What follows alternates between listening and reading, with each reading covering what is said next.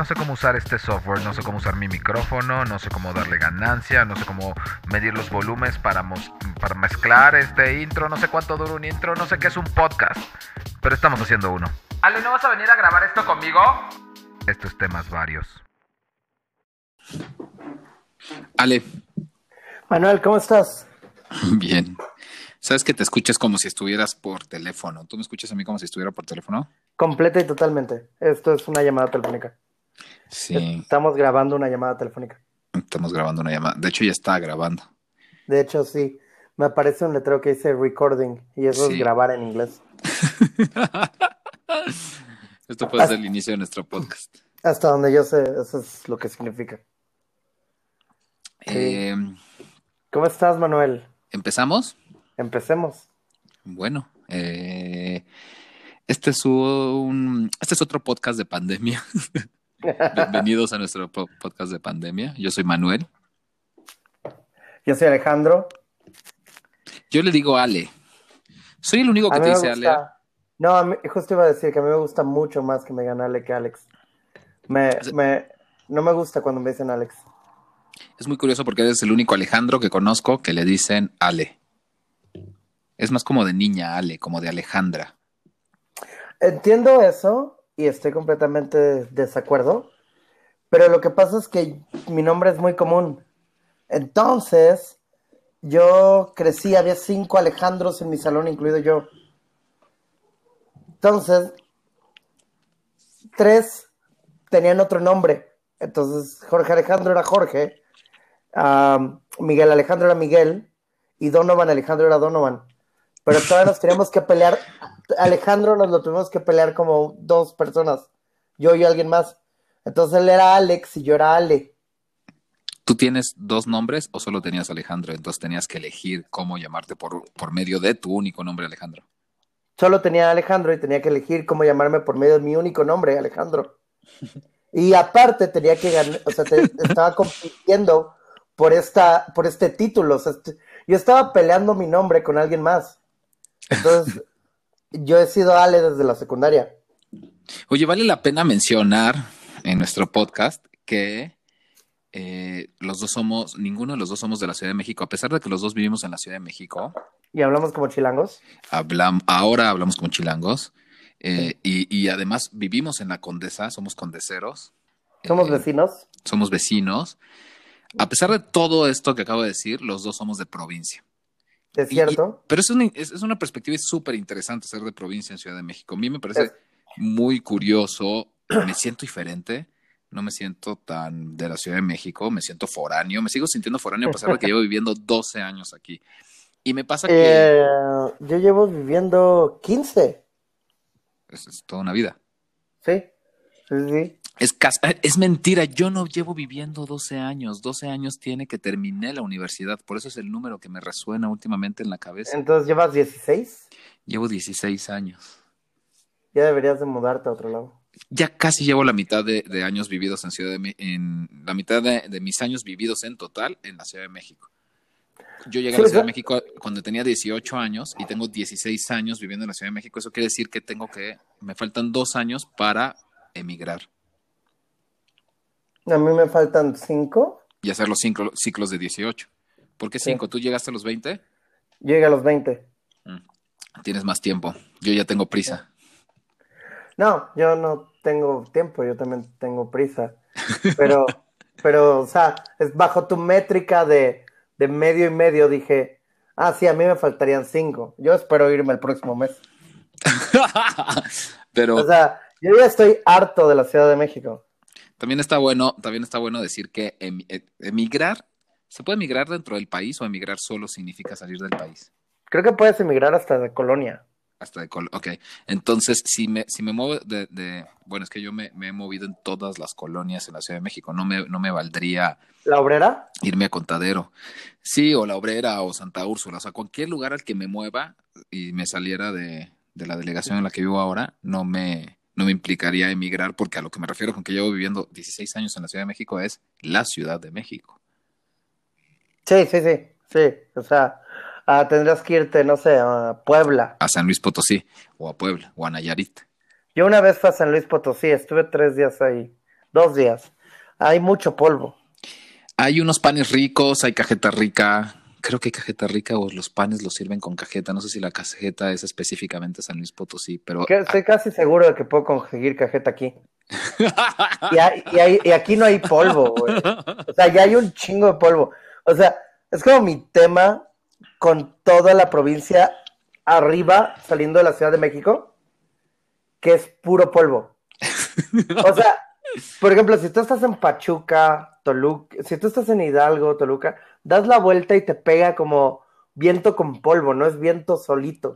Pero es un tema del centro. Yo no sé si es del norte, es del. O sea, el centro Es como del desértico, ¿es el o sea, Bajío? Hidalgo. Ajá. Sí, es súper desértico, pero ni siquiera tienen como desiertos, o sea, ni siquiera hay una decencia respecto a eso. O sea, solo te avientan polvo en la cara todo el día. Yo una vez fui a Hidalgo a la feria de bichos. Era una feria donde comías bichos y comías alacranes y cosas como cucarachas. Esa fue mi infancia. Estaba muy interesante. Porque en, en tu infancia había eso, donde tú vivías. En mi infancia. O sí, ibas a Hidalgo todo el tiempo. No, en Guerrero comemos un chingo de, de bichos. Ya. ¿Y te Es como gustan? una de esas cosas. Claro, sí, la verdad. La verdad es que sí, sí, sí, sí. Aparte creo que mi generación tuvo, tu- tu- Timón y Pumba nos enseñaron que estaba chido, la verdad. O sea, como, co- como creo, sí creo que a mi generación le fue bien en ese sentido porque fue como, como, ah, no, no, no, o sea, tenemos un referente chingón de, de, de comer bichos, es pura proteína y está chingón. ¿Los incorporas en tu dieta cotidiana? No los incorporo en mi dieta cotidiana, pero hubo mucho tiempo que fui muy fan de algo llamado nuku, que es una hormiga chapaneca. Y en ese entonces sí la tenía incorporada en mi dieta cotidiana. ¿Y qué tiene esa hormiga chapaneca? Porque es tan especial. Pero eres de Guerrero. Chiapas está de más a 1500 kilómetros, 1200, no sé. O sea, Ah, bu- bueno, a ver, tú me preguntaste si incorporaba insectos en mi dieta. no, ya No, sé, pero, ¿cómo, pero ¿cómo, insectos llegaron, cómo llegó una hormiga chapaneca a incorporarse en tu dieta? Se- se- se- se Erwin me traía. Ah, Eh, es- un amigo que tenemos en común, Manuel y yo, que Que es es, chapaneco. chapaneco, pero como chapaneco, pero como que, no sé, siento que sus padres tenían esclavos o algo así. no lo no sé, el- yo, yo, yo, no, yo no tenía esclavos y siento a Erwin como muy cercano a mí. Yo soy de Tabasco y, y compartimos muchas, muchas similitudes. Aunque Chiapas y Tabasco no son tan parecidos, No, no son tan parecidos, la no verdad son es tan que, parecidos, pero somos muy cercanos. ¿Sabías que, continuando a, con mi odio hacia la provincia, Tabasco es horrible. ¿Sabías que a una hora y media de Villahermosa, que es la capital de Tabasco, eh, ya es Chiapas? Tú puedes ir a Palenque manejando en coche y haciendo una hora y media. Sí, no, yo soy consciente de esto. Una vez me hice un road trip por Chiapas y, y estábamos tratando de no tocar Tabasco en ningún momento. O sea, porque llegas muy cerca, la verdad. Y no es casi tratando, inevitable, porque si viajas desde el centro tienes que pasar por, Villam- por Villahermosa forzosamente. No hay forma de que no pases por Villahermosa si tienes si vas a Chiapas. Nosotros hicimos Chiapas por abajo, por, o sea, toda como, bueno, costa y así, la frontera con Guatemala, los Siete Lagos, Montebello, las nubes, y luego subimos a Palenque, y Palenque y de Palenque cortamos por el centro hacia hacia ¿cómo, cómo se llama este lugar super hippie? Que aparte es San Cristóbal. hacia, a San Cristóbal de las Casas y nunca tocamos, nunca, no, no, no pisamos Tabasco, me parece. Aunque cuando llegamos al hostal, después de Palenque, nos dijeron que por donde había, que la ruta que habíamos tomado no era la común. Y dijimos, sí, pues es que nos estábamos un poco como perdidos.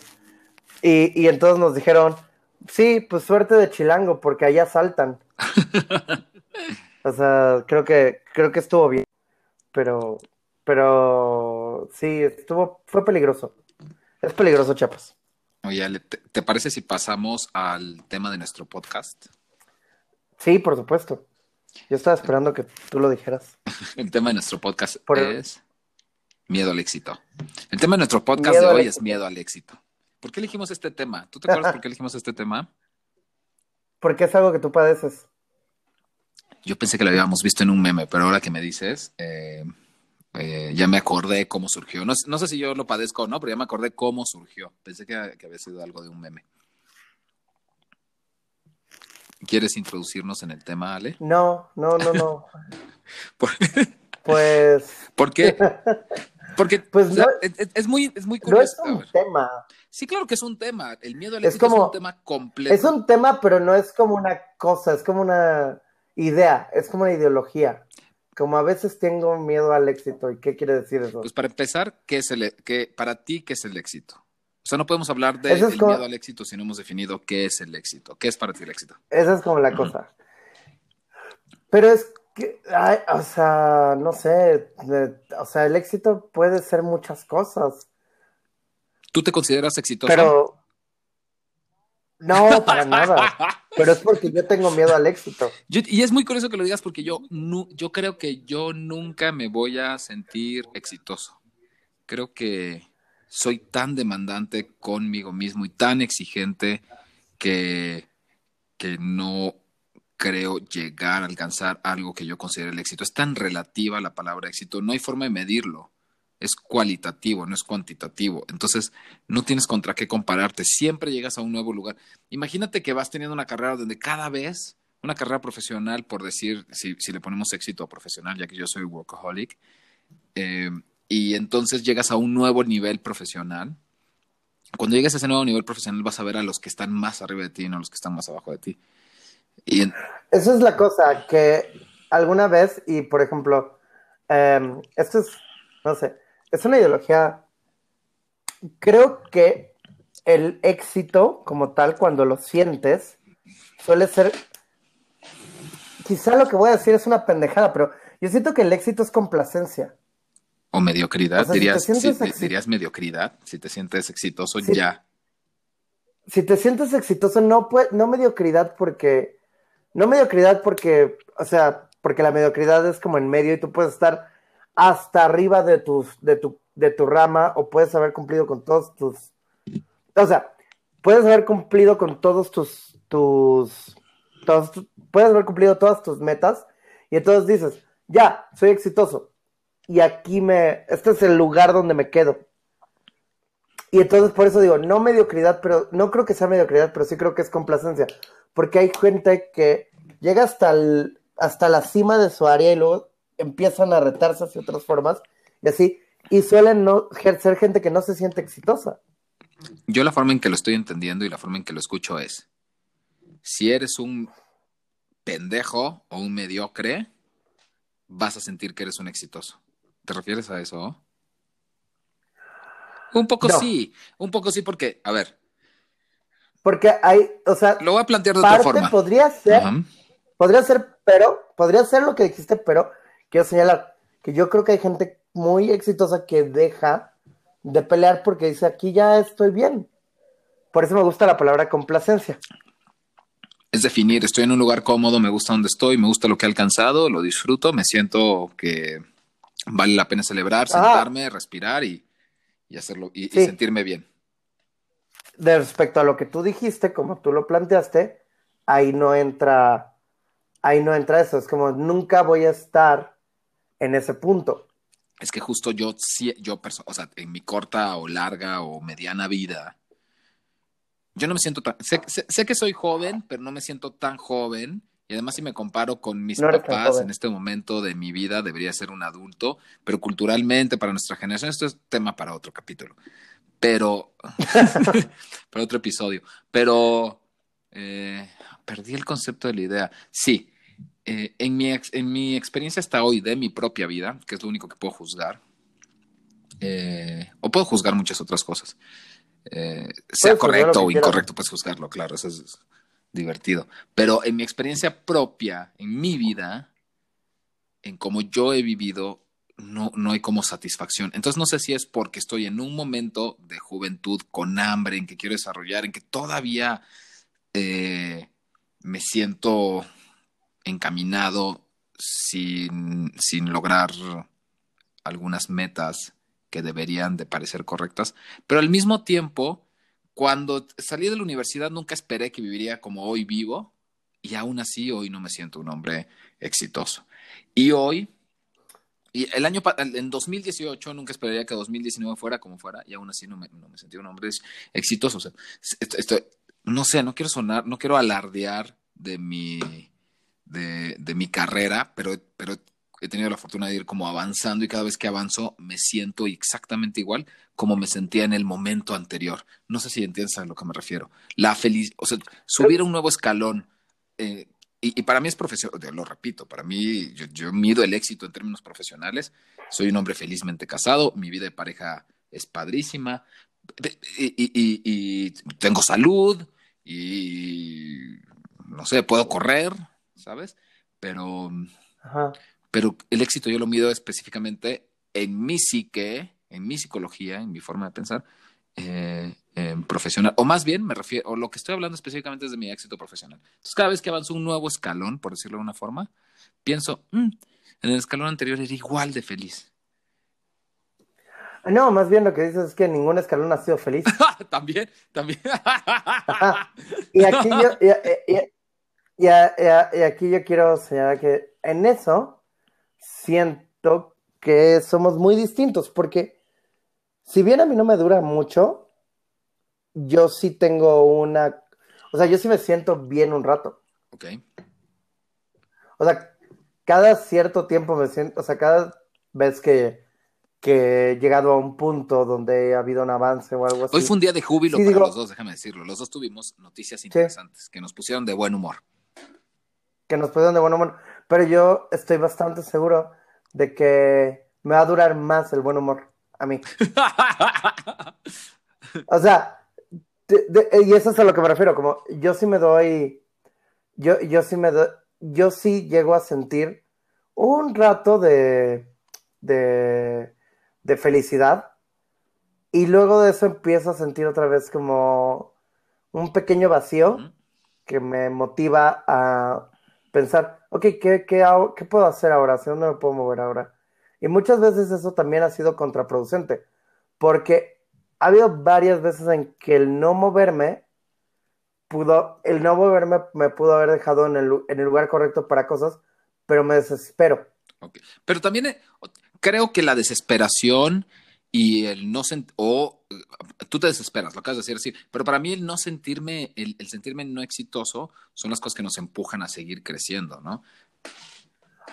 Por eso, o sea, yo, pero también te, o sea, cualquier cosa que te empuja a moverte, también es un riesgo. O sea, cualquier movimiento hacia adelante puede, puede, puede fallar Puede romper todo lo que ya generaste y entonces pum, caerse todo hasta donde estás. Ajá, sí, sí, sí. O sea, haces un cambio en tu carrera y quizá ese cambio sea benéfico o quizá no. O sea, también, esa es la cosa con el cambio. Y, eso es el, y esa es la raíz del miedo al éxito. El miedo al éxito es el miedo al cambio. Eres hábil, ¿viste cómo conectaste, hiciste redondo ya el tema? Ya llegamos a conectar al, a- a- al tema principal. Ajá, porque muchas veces estás en una empresa y dices, oh, ok, aquí me siento bien, complacencia, que no es mediocridad, es complacencia. Aquí estoy bien. Pero hay gente que dice, oh, pero podría tener un poco más y podría tener un poco más. Y sí, y- pero ese poco más siempre va a implicar un movimiento, siempre va a implicar un cambio. O un riesgo. Y entonces tú crees que ese es el miedo al Y éxito. todas las búsquedas, todas las búsquedas son riesgos.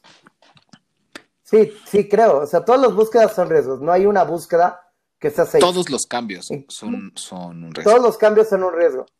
Cambiar de ruta al trabajo. cuando- A lo mejor llegas más tarde, pero a lo mejor llegas más temprano. ¿Qué opinas tú de esos riesgos? Antes de. a- a lo mejor te saltan. a lo- pero a lo mejor también te asaltan Y en te la misma matan. ruta. A lo mejor ese día no haber decidido tomar el cambio va a implicar que te asalten, o que te atropelle un camión, o que te maten. Y, a- y- y haber asumido el riesgo de tomar la distinta ruta por el callejón oscuro, a lo mejor es la que implica que no te salten y no te maten, o no te atropelle un camión. Sí, tiene todo el sentido del mundo, porque, o sea, no puedes saber cuál es, qué es lo que va a ocurrir. Hay una, o sea, cada vez que tú sales de tu casa y viajas, me parece que es, eh, me parece que la medida es un kilómetro caminando, ese se le llama una micromuerte. Una micromuerte es una unidad de medida, que es una en un millón de posibilidades de que te mueras. Ok. O sea, tú caminando de un kilómetro de tu casa a otro lado, sin nada más, estás, tienes una en un millón de probabilidades de morirte. Entonces, a partir de ahí, y esto es como, como, o sea, sabes, como tu cerebro razona el riesgo. Dice, bueno, pero yo realmente quiero ir por un pan de roseta. Entonces me voy a arriesgar. Ese uno en un millón. Para ti ese uno en un millón. Vale la pena arriesgar tu muerte. Qué interesante, ¿no? Pero Tengo ganas de ver a mi amigo. Quiero ir por unos cigarros a la tiendita de la esquina. Y, vale Cada vez que sales, arriesgar mi vida. Ajá. Cada vez que sales es un riesgo. Pero no sabemos que es un riesgo. Tal vez, tal vez lo asumimos porque no sabemos que es un riesgo. Tu cerebro, tu cerebro lo, lo, lo asume. Y tu cerebro planea con base en eso. No sé si el cerebro de todos, eh, a ver, voy a hacer un paréntesis del miedo al éxito y hablar de la pandemia. ¿Cuánta gente no asume su cerebro que hoy, por ejemplo, estaba en una tienda departamental que, que tuvimos que salir a comprar unas cosas y nosotros llevamos cubrebocas, tapa, ¿sabes? Y entras y te toman la, temperatura y te dan gel y te obligan a usar cubrebocas. Y había un señor con un cubrebocas N95, que además son los más caros, porque son los que usan los doctores y los más, eh, ¿cómo decirlo? Los más complejos. Los más safe. Los más safe. Y lo traía con la nariz de fuera. Y nada, yo, yo me lo detuve y le dije, oiga, no tiene caso que compre los cubrebocas más caros si va a tener la nariz de fuera. Nos arriesga a nosotros y, usted mismo se arriesga. Entonces, si le incomoda mucho, pues use uno de tela. Es mejor para todos que no que utilizarlo como lo está utilizando. Y se enojó muchísimo. Eh, no me dijo nada, no me, mentó la madre. Eh, me dijo como, ok, pero con, la mirada y la actitud en la que se dio la vuelta. fue muy grosero. Entonces, eh, eh, me desvié porque suelo desviarme, pero este señor, claramente su cerebro, su cerebro, ese señor claramente su cerebro no, no, no tiene miedo al éxito. No, no, no, tiene, no entiende, no, más bien no. Entonces, él es el que se considera exitoso, porque entonces ya me entendiste porque no, no, mide los riesgos, no mide los riesgos ni las consecuencias de utilizar mal el, el de este, el, el, cubrebocas, y entonces a lo mejor no mide los riesgos de caminar un kilómetro a la tienda, que me parece muy chistoso porque sí es riesgoso, pero, pero pues, es lo que hacemos todos los días, pero no lo mide. No, ah, digo, pero ahí, ahí la cosa es, es muy difícil, creo, para nosotros darnos cuenta de un riesgo tan ambiguo como este. O sea, sí, se han muerto muchísimas personas. 40 mil. En una población de... ¿Cuál es la población de México? ¿130 millones? 120 millones. 120 millones. bueno, a lo mejor ya son 130. La última vez que investigué eran 120. Es una fracción. Es una fracción. Lo, es una fracción tan chica que conceptualizarla hace muy difícil que puedas reaccionar a eso. El miedo, el riesgo no se siente real, porque para que el miedo se siente real lo tienes que, para que el riesgo se sienta real lo tienes que ver constantemente. La gente de la Ciudad de México le tiene miedo a los asaltos. ¿Sabes cuántas muertes? Ocurren... ¿Sabes cuántas muertes? Perdón que te interrumpiera. ¿Sabes cuántas muertes por atropellamiento hubo en 2019 en México? En la, ah, no sé si es la Ciudad de México. Perdón. Sigue con tu dato, porque no, tengo el dato preciso. Sigue con tu información. lo que digo es, y volviendo al tema del miedo al éxito, es mucho más fácil conceptualizar la posibilidad de que si te sales de ese trabajo y te vas a un lugar que es mejor pagado, que es otro puesto, pero ya implica un riesgo, es mucho más fácil conceptualizarlo porque, ¿sabes? Como tienes historias de, ay, tal güey se acaba de salir y lo corrieron del otro lado, tienes como todas estas referencias y muchísima gente aparte te dice como, no, tú, tú, tú mantente y crece y como, quédate ahí. Hay como muchas ideologías que son falsas respecto, sobre todo laboralmente, de que las empresas son leales, eso es mentira, ninguna empresa es leal. Menos en 2020, sí. Porque, porque la las empresas no son, son conceptos ambiguos, abstractos, que implican un, o sea, ¿Sabes? Como muchas veces cuando te corren de un corporativo, bien, implica una decisión que incluye a muchísima gente, varios de los cuales nunca has tratado. Entonces es muy difícil la lealtad en esos sentidos. Pero te dicen que valoran el compromiso, que valoran la lealtad, que todas estas cosas hacen que correr un riesgo se sienta, qué tal que no es el fit correcto, qué tal que te mueves de trabajo, qué tal que dejas un proyecto con tus amigos por un proyecto con gente que no conoces, pero es, pero es mejor. O sea, entonces tu cerebro está valorando todo esto, pero con base Corres el riesgo de perder mucho más cercanos. Corres el riesgo de perder lo que ya tienes. Sí, pero, no con base en miedos mucho más cercanos. Y porque no sabes si el riesgo que estás asumiendo va a implicar que lo nuevo es mejor que lo que ya existe. ¿Eso crees que es el miedo al éxito? Yo creo que el miedo al éxito es miedo al movimiento, miedo a la inestabilidad. ¿Y por qué piensas que yo tengo, yo, a ver, esto es bien interesante lo que acabas de decir sobre, eh, creo que el miedo al éxito es miedo a la inestabilidad. Yo soy freelance, tú y yo somos freelance. Y sí, pero constantemente tú estás, o sea, en el tiempo que llevo a conocerte, tú constantemente buscas como ciertas formas de asegurar que, que de asegurar un y mantener un cierto, digo, yo cuando te dije lo de que tenías miedo al éxito, justo fue parte de un chiste. Yo realmente no creo que tengas miedo al éxito. En tu, en tu línea de trabajo, lo que estamos describiendo sería gente que entra a una televisora. Es verdad, porque sí, a ver, y, nunca me lo tomé personal, solo quería desarrollarlo en el podcast. Ser freelance es todo lo contrario al miedo al éxito. Bueno, puede haber freelance que, ya se acostumbren a un par de proveedores, y, pero todo el tiempo. Y hay una cosa interesante, por ejemplo, a mí, a mí, me pasaba, yo también soy freelance y cuando yo trabajaba en publicidad, yo veía, todavía trabajo en publicidad, pero cuando trabajaba en publicidad... COVID no acabó, con, COVID no acabó con la publicidad, Todo, todavía cuando, existe Cuando trabajaba en publicidad, apenas. Eh, cuando trabajaba en publicidad con... Cuando yo trabajaba en publicidad como asistente de dirección, yo veía una tendencia, que es, yo viajé un chingo. O sea, yo ahorraba y me iba. Sí. Juntaba y me iba. Y luego dejaba rentas botadas. Y ya como, ah, voy a volver y... O sea, hubo una vez que me fui tres meses y básicamente dejé todo en bolsas en casa de un amigo.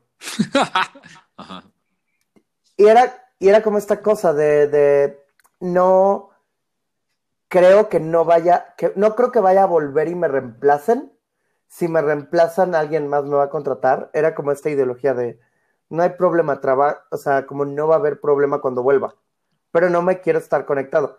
Y yo conozco gente que no ha viajado en, en nuestra industria, gente que no ha viajado en 10 años, o sea, que no ha hecho más que irse de fin de semana, cuatro días o algo así, porque les da muchísimo miedo que alguien, que un cliente específico les hable y no puedan atenderlo.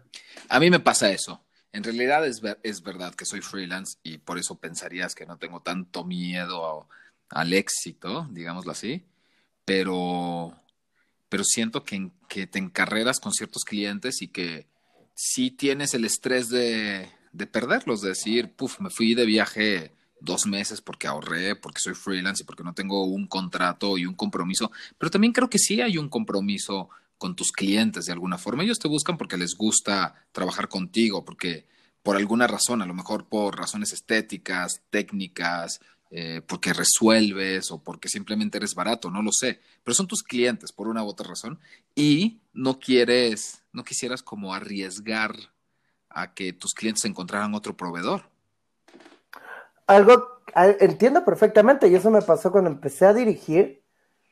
Tuve un rato donde, o sea, mis primeros clientes eran gente que yo cuidaba mucho. Y de pronto me di cuenta de que, pues la verdad, mis primeros clientes eran muy chiquitos. Y de pronto me di cuenta de que tenía que dejarlos ir. Claro, también pasa cuando vas avanzando. Es importante, estoy de acuerdo. Sí. Pero ¿qué pasará si Apple... nosotros somos muy fans de, de Apple. ¿No? Nos gustan como todos los todos los gadgets, gadgets, de Apple. Eh, los gadgets en general, pero somos fans de, esta marca en particular. ¿Y qué pasará si tú tienes un problema con tu iPad? La razón por la que compras tu iPad es porque sabes que vas al centro de atención al cliente o marcas al, al número de soporte sabes a dónde marcar, sabes a dónde van a estar, sabes que te van a entender, atender y sabes que te van a resolver. Y además lo van a resolver de forma eficiente. Yo tengo un problema ahorita eh, con mi televisión. Mi televisión está fallando. Uh. No es una televisión barata, es una televisión que, que, que, que me importaba muchísimo que fuera buena, entonces la elegí. Tú fuiste a acompañarme, estuve tres acompañé, semanas ¿cierto? viendo eh, videos en YouTube. Yo soy, me encanta ver videos en YouTube. Estuviste tres semanas viendo videos de YouTube para que te compraras la que te recomendé al principio.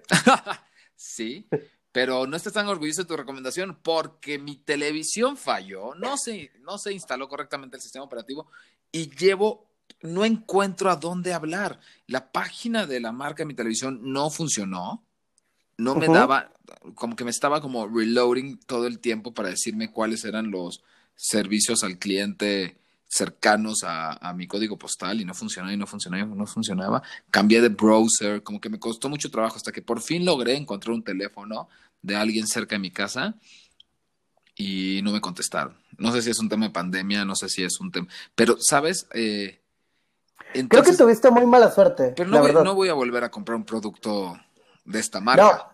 No, no, yo lo entiendo. Yo la verdad es que de- siento que siento que es como que no podemos dar el nombre de la marca. Como si dijiste Apple, pero a esta marca le dices esta marca. Porque es No, mala estamos onda, porque de es mala onda estamos tirarle hablando de- mierda.